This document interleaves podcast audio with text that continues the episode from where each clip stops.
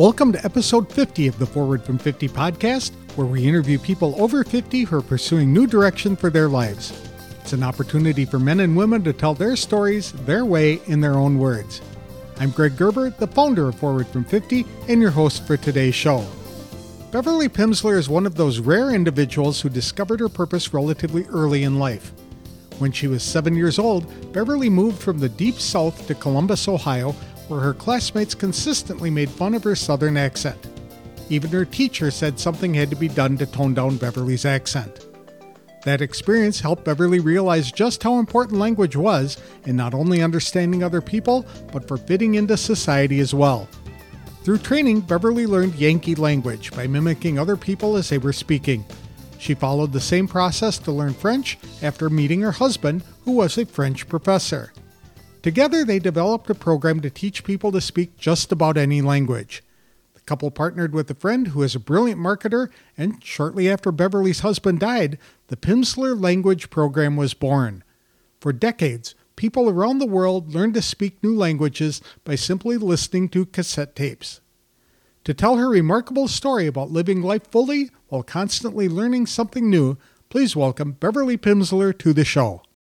Thanks for joining me today, Beverly. I really appreciate the time. You sound like somebody who is one of these rare individuals who discovered a life purpose very early in your life. Tell us how you got involved in language. Oh, I'd be delighted to. First of all, thank you so much for having me. I'm looking at you in this beautiful Arizona background. I think it started when I was seven years old and we moved from the deep south to Columbus, Ohio.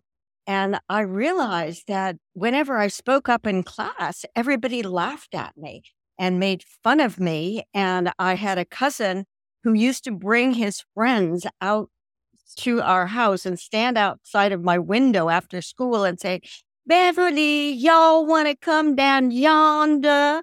And then they'd run away laughing. So I stopped speaking in class. And finally, the teacher called my mother in for a conference and said, You have to do something about this accent. And so I was sent to Freda Fraser School of Elocution uh-huh. to get my Southern accent. And maybe this is a bit in hindsight, but I think even at seven, I realized how important language was as identity and how it could make you an outsider if you didn't speak it right. And if you got it, you got to be an insider. So in my book, I call the chapter in which I discuss this Yankee English. I first language I learned was Yankee English. And I found through this class that I was a good mimic. I could mimic speaking what I called Yankee English. And this kind of encouraged me to think, oh, when they offered languages, I thought, try to learn another language. So that really set me on my path to language learning. It uh, sounds like it. And that's fascinating story because all of us learn language, right? We're not born speaking whatever language we're natively to. And we've got so many people coming into America now who don't speak English very well. And just language fascinates me. I don't speak a foreign language myself but I've been involved with language as a writer for yes. for decades. So this is nice. You have to take a Pimsleur language. I program. so I think the first one is free online. now, this is something that you and your husband developed? Yes. So to go fast forward, I learned to speak French. I my dream was to go live in France and I met my husband, who was a French professor. So that seemed to be a very good extra perk. And he told me when we first met that he had what he thought was a very revolutionary idea of a new way to speak spoken language. And we received a grant from what was then called the Department of Health, Education, and Welfare to go and spend six months in a country of our choice which was not a Romance language country, and develop a program to prove we could teach language in a, a, certain number of hours, at least a, a very beginning language skill. And so that's what we did. We went to Greece. We chose Greek, Greece for a lot of different reasons. And we came back and they loved the program so much that they wanted my husband to quit his job and, and me too. We were both teaching and work for them. And my husband said, Oh, if they think it's so good, why don't we go into business? Why don't we just set up a business and sell it ourselves? Which we did. We were not incredibly successful, I must say. We were academics. We didn't have a clue about how to market anything. But my husband had a friend who was brilliant, a brilliant marketer, and he stepped in. Unfortunately, my husband died very young, uh, much b- before the Pimsleur programs were really um, sold. Uh, I, since I had worked with him and I understood the method, I worked with additional people, and it did very well. And a few years ago, I sold the company to Simon Schuster. Wow, that is an amazing story because your business started in the basement. Is that what that says? You said that's it. Did. So here we were, two academics, uh, trying to market this very unknown product. I had a little marketing experience because before my marriage, I was working in publishing and I knew a bit about marketing and I purchased some lists of people we thought would be interested in the program because it was a, a method to teach rapid language acquisition. It really was for people who wanted to travel, had three weeks before they went to Greece, wanted to speak some Greek, archaeologists. We thought maybe Greek schools that taught Greek. We were a little small house, so I went to Macy's and bought a, some kind of a shelving system and put it in the basement beside the washer and dryer. And while I was throwing the diapers in, we had two kids 18 months apart, and I would address all of the little the boxes that contained what were then tapes. Probably very few people even remember those. They were little boxes of tapes. And I would carefully send them out. And when we got to 25, we thought, oh, that's really great. but of course, we needed to have 2,000 in order to make any real profit from it. Wow, that's incredible. Yes, I do remember the tapes. That's what all yeah. you had for years. I mean, right. uh, what was it? Earl Nightingale made a whole empire out of books on cassette tapes books and things like that. Tapes, so, right, right. Yeah, absolutely. Exactly. So is it possible really for somebody to learn a foreign language in 3 weeks? Oh my goodness, yes. You will you will be speaking you will be speaking after 30 minutes and that was the and again, I'm not plugging this because I'm no longer a part of the company. I'm not trying to do a sales pitch, but of course I believe in the method and obviously enough people believed in it because Simon Schuster would not have purchased it.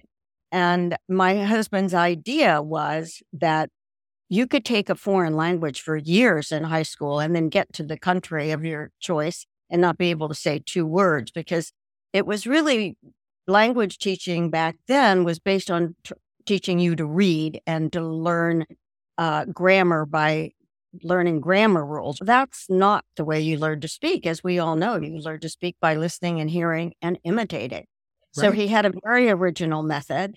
And obviously it works. The, the, the Pimsleur method has now been around for 52 years. And there are now 52 languages. Wow. Uh, That's yeah. incredible. How many languages can you speak? I'm really only fluent in French, but that okay. is not just because of the Pimsleur method, but because I lived in France for 14 years. Right. And but and then I get along pretty well in Italian, the Romance languages. And then we lived in Germany for a couple of years, so I do speak German. And of course, from the Greek experience, I still some speak some Greek. But every time I go anywhere, I brush up by taking a, a Pimsleur that's a great anyway, idea. I'm not here to advertise, but just to discuss how it was right. conceived. What did you like most about living in France? Oh, the food. Oh, I said that like spontaneously. I, I love to cook. That is really one of my hobbies. And food is an institution in France. You don't eat, you dine. And I love the fact that we live just a couple of way blocks away from this gorgeous French fresh food and vegetable and meat and fish market. And uh, that to me was a hobby. Also, living in France, you're certainly much closer if you want to hop across the border from where we lived in Nice. You want to go to Italy for breakfast. You just hop on the train, and 20 minutes, you're having a cappuccino in Italy. So that was also a reason I loved to travel, and it was much easier. So, I would imagine that in Europe, with all the countries so close and all the countries speaking different languages, that would be a remarkable opportunity for somebody to really delve into languages and understanding Absolutely. them. hmm Absolutely. And that was also so we live so close to Italy, I decided, okay, so now I'm going to learn Italian. And and that that has added to my life as well. I remember reading Julia Child's biography and how Oh. she fell in love with France as well and the French people. Absolutely. I'll tell you a little story because I have a little Julie Child story. So, because I love to cook, I have gone periodically to France to go to cooking schools. And one of the cooking schools I went to was the school of Patricia Wells, who has her school in her gorgeous house in the south of France. And she was Julie Child's disciple. And when Julie Childs died, she gave Patricia Wells her stove. And so I found myself in France cooking on Julie's Child's stove. That was really a thrill. That is cool. Not many people could say that, I'm sure. And So you ran the company as a single mom.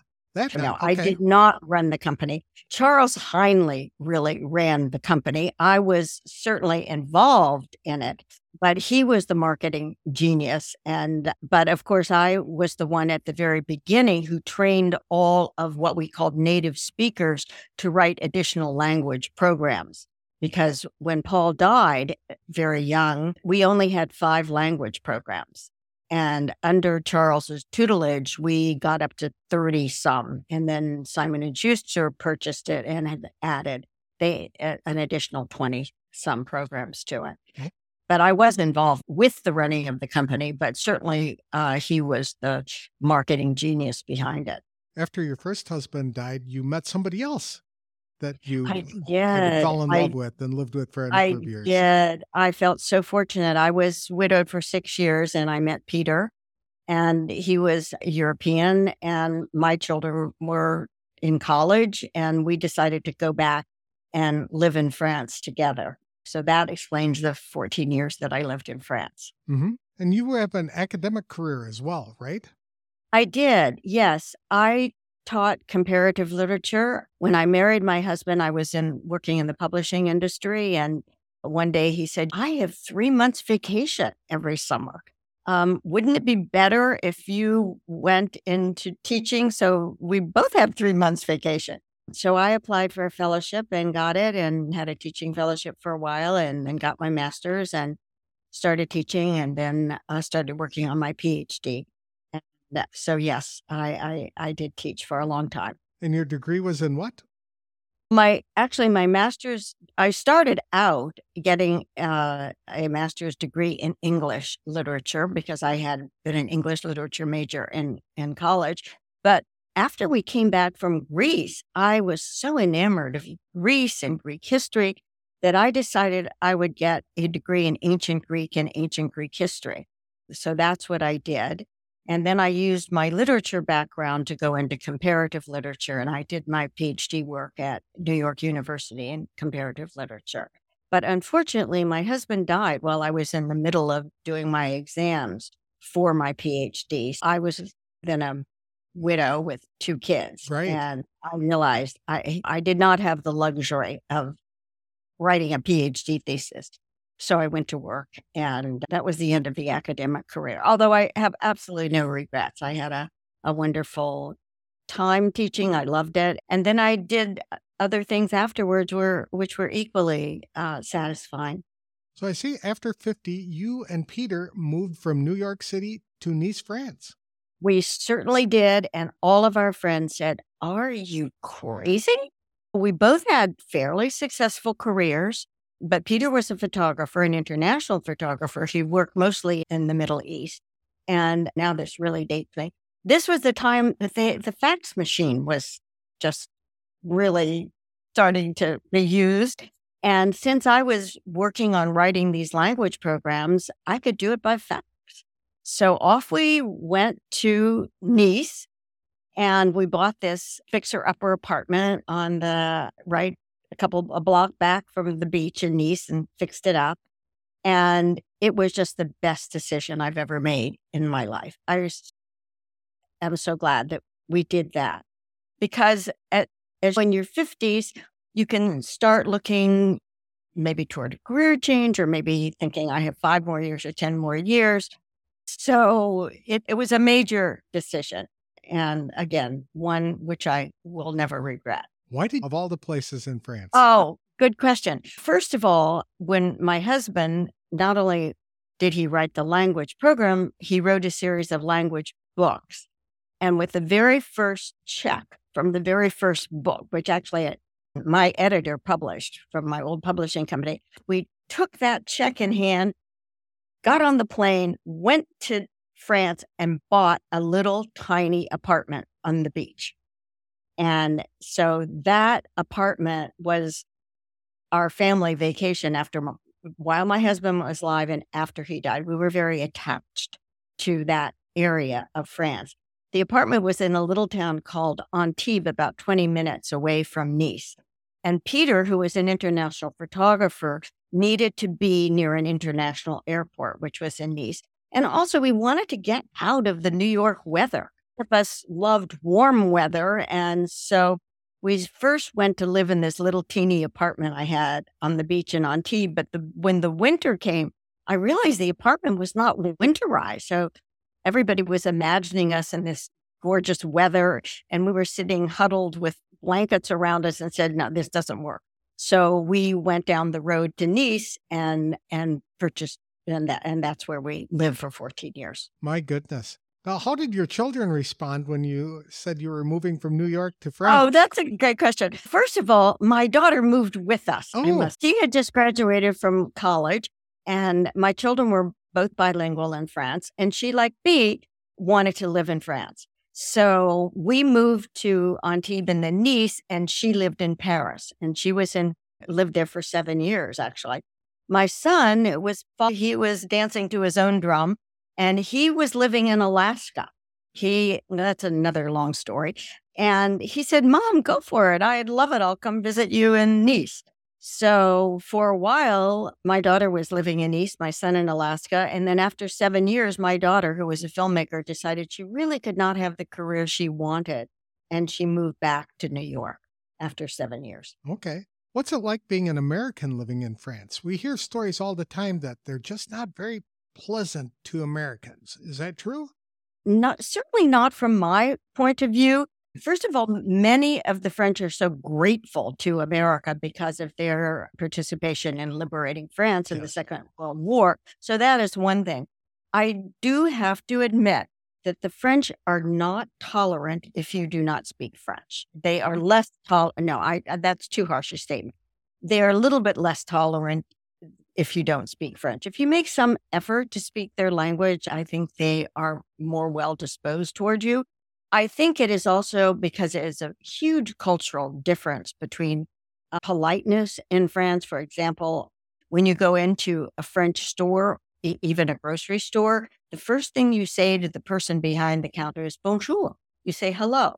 So this is something that maybe Americans aren't used to. And I remember cringing when I'd be in a store and an American woman who didn't do this out of any malice, but she would walk in and say, Oh, do you have a size 42 and whatever? And the salesperson just looks at her like, What? So there is a different kind of, of cultural, cultural niceties, uh, perhaps I should say. And you do have to learn that it is a different country and a different li- eh, culture with a different language, with a different set of expectations, especially around food. Usually in restaurants, you wouldn't order a, a, a coffee with your steak or a Coca Cola with your steak. You can, but it it's not the way thing. It's like when in Rome. it's more like when in Rome. And and once you master those things, I think you have an easier time. That makes sense when you think about it, Beverly, because when you're going into a country and you're especially if you're going to live there for a while, it's probably a good idea to learn some of the language just so oh, that you fit in and it and expresses to the host country and the people over there that I'm trying and I'm That's trying to right. learn, I'm trying to fit in and they may have more patience with you as a result of that. But if you come in there expecting everyone to speak your language, exactly. it would be a big problem. No, you're exactly right. And you really get it. So Peter did go to an intensive language school, and we always laugh that he spoke French like Salvador Dali, but he was so charming, and people will put up with your mispronunciation or your misuse of a word if you're really trying. So, So you, I it's important. Yes. you and Peter Peter died when you were in France. Is that right? Yes, that was very traumatic and dramatic. My husband was 10 years older and he died at 48. And, uh, but Peter and I were the same age exactly. And so it was a bit of a shock. But he had a genetic disease that had never been properly diagnosed. And by the time we went through all the diagnosis, it was really pretty much too late. Oh, that's too bad. It So- was very bad. So that, from that point, you moved back to the United States. Oh, it took me a couple of years to get my head around the fact that what was I doing in Nice? And my daughter had at that point moved back to New York and wanted to get married. And she said, if you want a grandchild, I'm not having one until you move back. So that was an incredible uh, motivation. Yes. So I moved back to New York, and within a year, I was a grandmother. Oh, so, cool. So that was wonderful. How That many worked out. grandchildren do you have now? I have two adorable grandsons. Okay. That worked out. And then my daughter, while she was pregnant, wanted her children to grow up bilingual as she had. And uh, so she started looking for all kinds of language programs for little children, and she didn't like any of them. And she said, I think I'll start my own company. And I said, Oh, really? How are you going to do that? You have a full time job. She said, Oh, mom, you'll run the company. and if it works, I'll quit. So that's what happened. We started a company called Little Pim for the teaching of language to small children. And we did that together for 10 years. And we had 12 languages for little children. And actually, we just sold the company a couple of years ago. Oh, that's fun. So you're teaching little kids just the basics of language, enough to Yeah. get them through, right? and mostly it is, it is for understanding because uh, my daughter, who is a very uh, uh, careful researcher, started doing research uh, with neurologists of the benefits of learning a second language or being exposed to a second language as an infant. Our program was really geared to be used from the moment the child even was born. You just put these language tapes on and they hear a different language. And when they get to be two or three, they are going to be able to start responding and repeating some of those words. It was really a fun project. And we decided that we should film a lot of animals because kids really like animals. So we had them talking to the dogs and the cats. And it's really a cute program. Oh, that's fun. Have you lived anywhere outside of New York City? Yes, absolutely. When I was a child, my father was a manager of a, a shoe, shoe store chain. And every year they would have to open a new store. People were not thinking of child psychology then, I guess. I was born in Knoxville, Tennessee. Then we lived in Memphis. We lived in Shreveport, Louisiana, Biloxi, Mississippi, Springfield, Illinois. And every summer, I spent the summer with my grandparents in Louisville, Kentucky. But as an adult, uh, I lived in New York City and I also lived in San Francisco. Uh, I, I wanted to have the experience of living on the West Coast as well. And my mother had a place in the winter in Tucson. So in the winters, I would go down with my kids to Tucson, Arizona, favorite state of mine. Is it really just a little south of me by about Exactly. two hours? Yeah, very good. Right.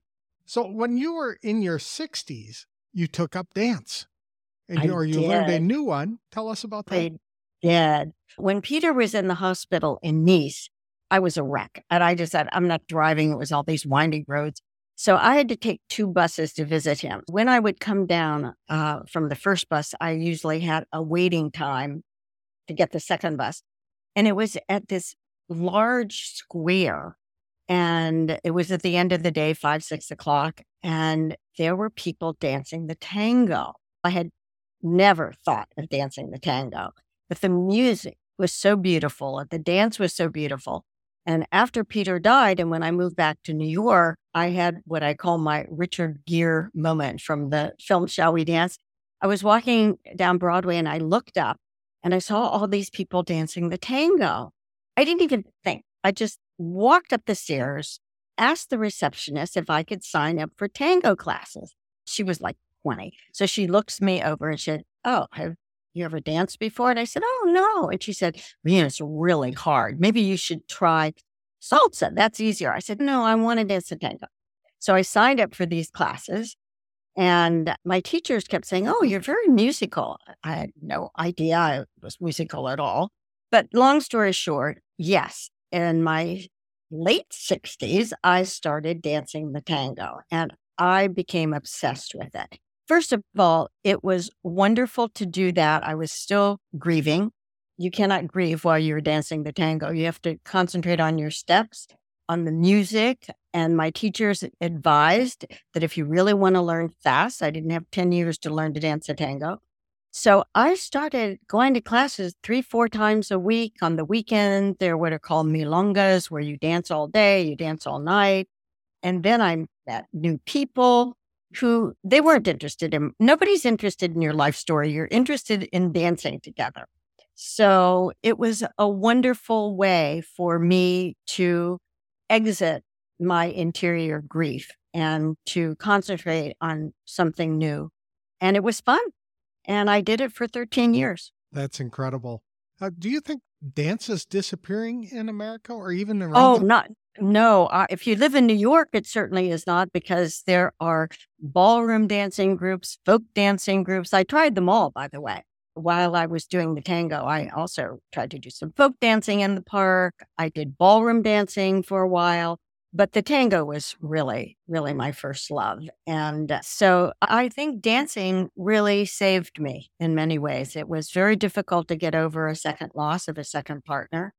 And I think that was uh, an enormous help for me. And I would advise anyone who finds himself in my situation dance. Are you performing in dance as well? Oh, no. Actually, when I did dance with a partner and we were on cruise ships, we were always asked the class to perform, but that was as much performing as I did. That's neat. So you took up another hobby now in your 70s. Is that right? Which is right. Uh, yes. It's at the late 70s, I started oh, writing. my. I had always loved to write. And when you're a, a teacher, I was a lecturer, so I had to write my lectures. And I, I did do a lot of editorial work when I was working in publishing. And actually, it was my daughter's idea. And when I stopped dancing, I thought, oh, now what am I going to do? We were, the company was over. And she said, Mom, why don't you write your memoirs? And I said, oh, no, I'm not going to write a memoir. That's for famous people. That's for Jackie Kennedy. But I, I did decide that what I wanted to do was to write about my family, my great grandparents who lived in Kishinev, Russia. And I knew the story of my grandfather on both sides fleeing the pogroms. So I started doing a lot of research uh, into that era. And and I my one of my uncles was a photographer and he had hundreds of photos of my grandparents and what the great grandmother. And I found a slew of photos from Russia from the 1800s of my great grandparents. So I put this book together based on photos. And based on that, I was accepted at some writing workshops. And I just printed that little book out. It's called Kishinev to Kentucky. Oh, And but then when so I took that book to a writing workshop and I was going to perfect it, I thought. And the woman who was running the workshop had coincidentally been a widow with two children and had been invited to Greece and had taken the Pimsleur Greek method. And she said, Beverly, that's the story you have to write. You have to write about how that started. So that got me to the second book I wrote, which is called Repeat After Me A Love Affair with Language. And that's the book that I'm hoping to publish soon. I hope so. So it's in the process of being written at this point. Oh, it's being written. It's in the process of finding an agent. And Okay. actually, finding an agent, I'm discovering is more difficult than writing the book. but so I'm in the process of doing query letters, but the book is done. It's a done deal. And I have actually published some chapters of it in different women's magazines. So we shall see what the future of that is. That's wonderful. I, I like the fact that you're telling your story because it bothers me as a writer that so many seasoned citizens take their story to the grave. And Yes. it's just, it's not benefiting anybody. And Yeah. everybody, excuse me, I didn't mean to interrupt. No, go ahead. Everybody has a story. Everybody has a story. And think, oh, what did I do? It wasn't very important. And but what you have done in your life is important. And even if you just write it for your children and your grandchildren, as I wrote this little book, Kishinev to Kentucky for my children and my grandchildren and my cousins, and all of them are so grateful that I put these stories down because they will disappear. And we are really the keepers of our family's histories. And even if we don't think those stories are important to us, they really are important to our children and our grandchildren. So I would encourage anyone who is of my vintage. There are many writing courses for free at libraries, memoir writing courses. If you don't like to write, you can dictate.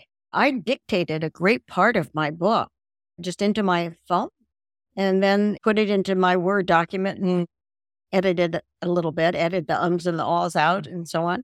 Uh, And then there are editors who can help you. But I do think it is very important to not let your story. I agree. Okay. At Forward from 50, I've interviewed a lot of writers for some reason. And then I was making that comment to somebody uh, a couple of months ago, and they said the reason for that is they've got so much knowledge, so much experiences that when you get 50s, 60s, 70s, you can become a teacher. And writing is a way to teach people. So I like that you're doing that. It's been very satisfying. Frustrating sometimes, but it's very satisfying. right? Something that you had mentioned earlier that really impressed me as well was when you stopped dancing and you said, Now what am I going to do? You found it and you found it in writing. So even though dancing physically wasn't, you weren't capable of doing that anymore, you found something else and a different way to utilize your talents and continue to grow. And I love that about your story.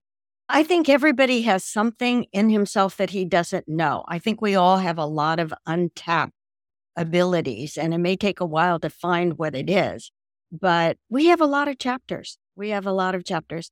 I'll, I'll like this little story. When Peter and I went to Russia, he bought me uh, a little Russian doll. Do you know what those are? Where the one little doll, that one little doll is inside of another little doll. You unscrew the top and then there are graduated little dolls inside. And he gave it to me and he said, You are like a Russian doll. You have a lot of different people inside of you.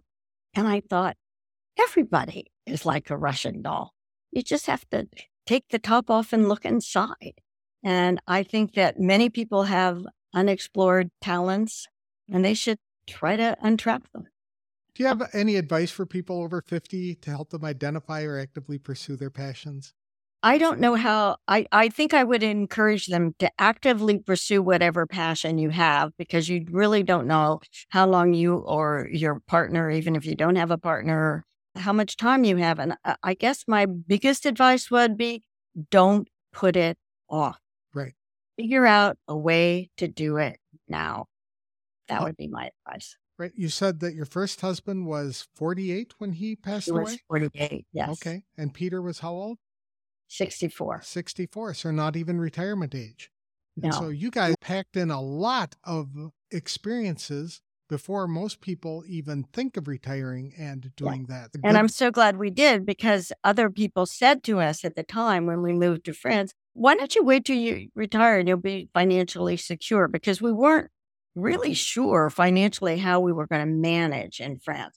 But one reason we moved there at that particular time is that the franc was very strong, so that our dollars went a long way. And Peter, who was a Holocaust survivor child, knew that there may not be any future ever. And he said, if we're going to do this, we're going to do it now. And I'm so glad we didn't wait because he did not make it to retirement age. Absolutely. So now you are in your upper 80s. What's next for you? Do you still have Oh, things on your bucket list you want to do? Oh, yes, I still have things I want to do. And one thing I want to do is to go back to something I did while I lived in Europe is to teach English as a foreign language. Because when I was in France, I taught, I gave private English lessons and I did that in Germany. And now with this huge influx of migrants into the United States who are being held back if they do not master our language. once I can finish with this book, that's what I'm going to go back to do. I'm going to teach English as a second language in New York. That's incredible. In your late 80s. So there's always well, something not, to do. Not quite that late, but uh-huh, in right. 80s. In your 80s, in my, that's right. In my 80s. Super. so when do you think your book, Repeat After Me, might be published? You're still looking for an agent? I'm looking for an agent. I'm going to give it about uh, I'm just starting to send my letters out. It usually Okay. takes three to four months to get some kind of a response. If I don't get a response, my children I said, Mom, just publish it, put it on Amazon. Exactly. So if I am, nobody bites within the, the next few months, I will self publish it and, and because I'm ready to move on to something else. I just, I love your can do positive. There's always something to do attitude, Beverly. There's That's inspirational. something So, always something to do that will help other people too. so we'll look for the book to be published at some point in 2024. I thank you so much Sure. and I hope it happens. Thank you. How- This has been so enjoyable. How can people get in touch with you or connect with you if they'd like to know more about you or to even say hello? Oh, I can give you my email. I would be delighted. Super. I think you have it. It's Okay. Beverly. Okay. Should do do you want me to just No, say I, it online? I can I can edit that in. That will be Okay. a That would be great. That would be great. super. Thank you so much for your time, Beverly. I really appreciated it. Fascinating stories you have, and I'm glad you're putting that into a memoir so that your family and others can enjoy your experiences as well.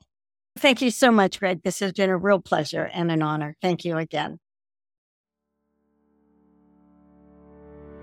I was fascinated by Beverly Pimsleur's story, especially how she discovered the important role language plays in determining someone's success and ability to fit into society.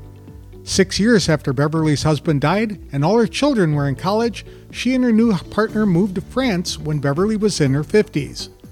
All her friends told her she was crazy to give up a successful career in New York to move to France, but her children were supportive, and Beverly said it was a major decision she never regretted making. After her partner died in France, Beverly returned to New York to be closer to her daughter and eventually her grandchildren. Was her daughter's idea to develop a language program for young children. So they launched a company called Little Pim to teach preschoolers hundreds of foundational words in a dozen different languages. Yet, Beverly never stopped learning herself. When she was in her 60s, Beverly took up dancing and learned to tango. In her late 70s, she took up writing. At first, she wanted to write a book about her family history, but others encouraged her to write a book about her love affair with language, which she hopes to publish soon. Now in her 80s, Beverly has no intention of slowing down. With the huge influx of migrants coming to America, once her book titled Repeat After Me is published later this year, Beverly intends to return to teaching English as a second language. People can connect with Beverly by emailing her at beverlypims at gmail.com. That's all I have for this week's show. If you'd like help in identifying a purpose for your life or to get help planning your next steps, I'm offering a complimentary brainstorming session to members of the Forward from 50 Facebook community. For details, connect with me on Facebook or visit www.forwardfrom50.com. I'll have another inspirational interview on the next episode of the Forward from 50 podcast. Thanks for listening, and if you like this show, please consider leaving a review wherever you download the episodes.